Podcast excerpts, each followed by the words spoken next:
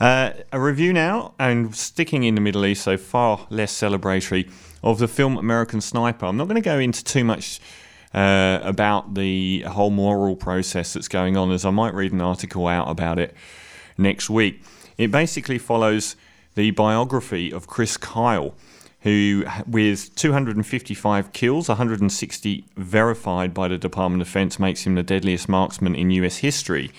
He did. Uh, he's an all-American hero. He was a a rodeo rider who signed up to the military um, in the wake of terrorist attacks. I think the original ones in Kenya and Nairobi, and then uh, shipped out to Iraq after 9 11 and became a, a, a, well the most deadly marksman recorded in US history. And wrote a biography after his fourth tour about how his uh, he became obsessed with life in that zone where he was looking down the scope and killing people, and how that nearly destroyed his marriage and made it almost impossible for him to to function when he came back from his tours. And he ended up becoming somebody that worked a lot with um, people who suffered post traumatic stress from fighting in wars. And he was also a very controversial figure as he made a few very disparaging, gung ho remarks about Iraqis being savages and and and he was a bit of a self promotionist as well.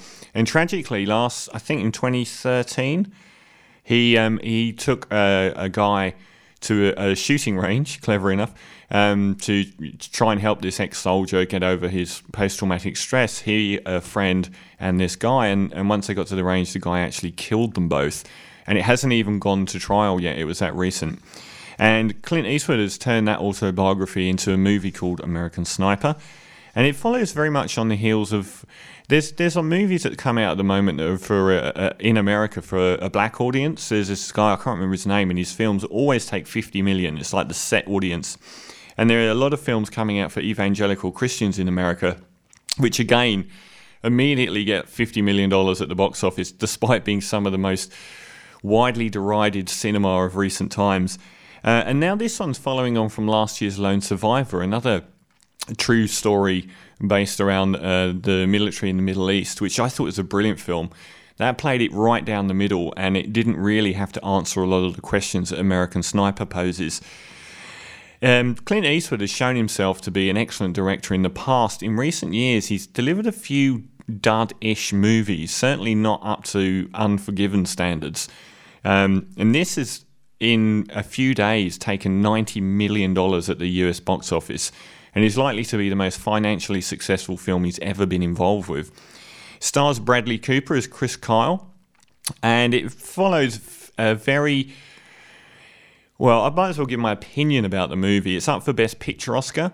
Um, it's it's a surprisingly flat film. It really doesn't take a position uh, on anything. It's um, it's very very down the middle and almost to the point of sitting on a fence. It does actually cross over a little bit into uh, validating Chris Kyle as a human being and as a as, as a soldier, and also the conflict over there. Iraqis aren't necessarily portrayed in a humanizing light. If you see if you see a sniper kill a, a kid, it's invariably because he's holding a grenade. But we now know, looking back on a lot of that conflict, particularly Fallujah, we now know that these snipers were in fact targeting civilians just because they were in Fallujah.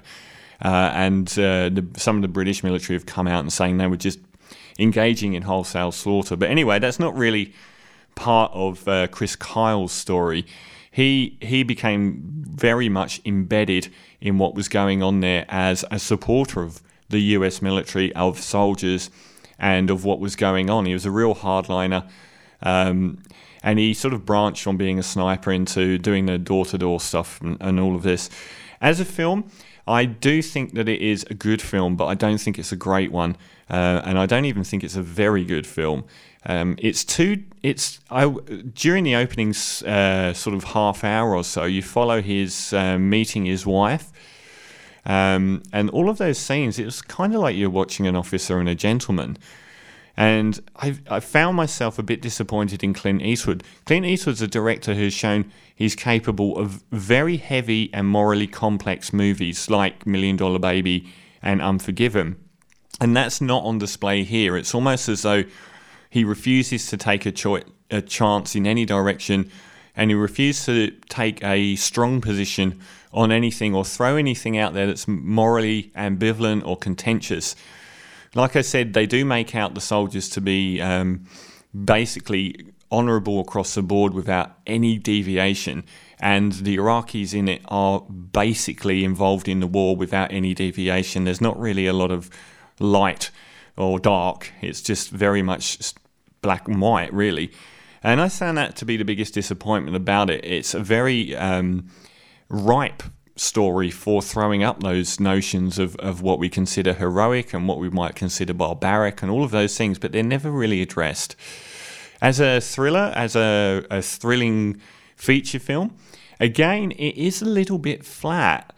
Um, it's a bit dry on every level, but it is beautifully made. It's very well shot. And by far the greatest thing about it is Bradley Cooper. Uh, Bradley Cooper's been nominated for an Oscar for acting for the last two years in a row. Uh, Silver Linings Playbook was perhaps his high point, but also he was brilliant in American Hustle. But the roles that I've seen him in have been very, very uh, full on, often quite zany characterizations. This is the first role I've seen him in where he's allowed to be incredibly subtle. This is a man of few words and everything is happening behind his eyes. And I think it's the best role that Bradley Cooper's acted. I was very surprised by how controlled and nuanced his performance was, even if the movie itself wasn't. Um, a lot of the battle scenes, again, uh, it's a lot. It's quite a rote film. It's almost like you could have got any journeyman director who was good to have stuck to the script all the way through and ended up with this film, rather than someone like Eastwood that's often been very artistic. Take, for instance, Gran Torino.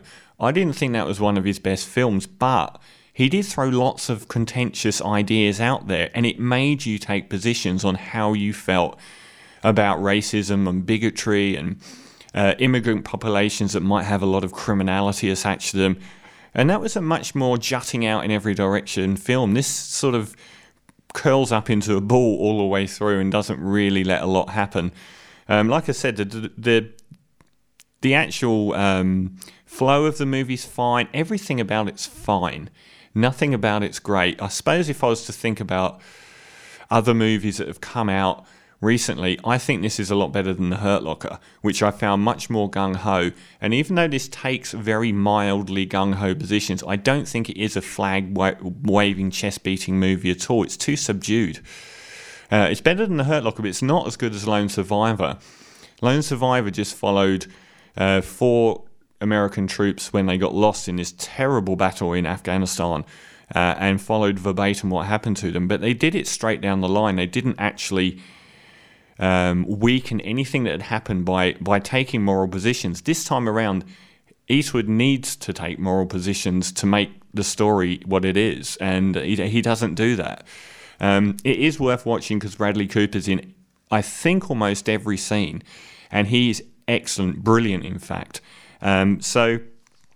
I think something like Zero Dark Thirty is is just a, a different level of filmmaking to this. This is a, a, an ordinary film. Uh, so I'm going to give American Sniper, and I'll probably do uh, an article on it next week, having a look at the moral arguments behind it. A couple of high profile Hollywood entities, Seth Rogen and the uh, documentary maker Michael Moore, have come under fire for attacking the movie and attacking the whole notion of eulogizing snipers today. But as a movie, it's a solid watch. I'll give it a 7 out of 10 It's a bit overrated for me. So, American Sniper, 7 out of 10. A review of Whiplash a little bit later.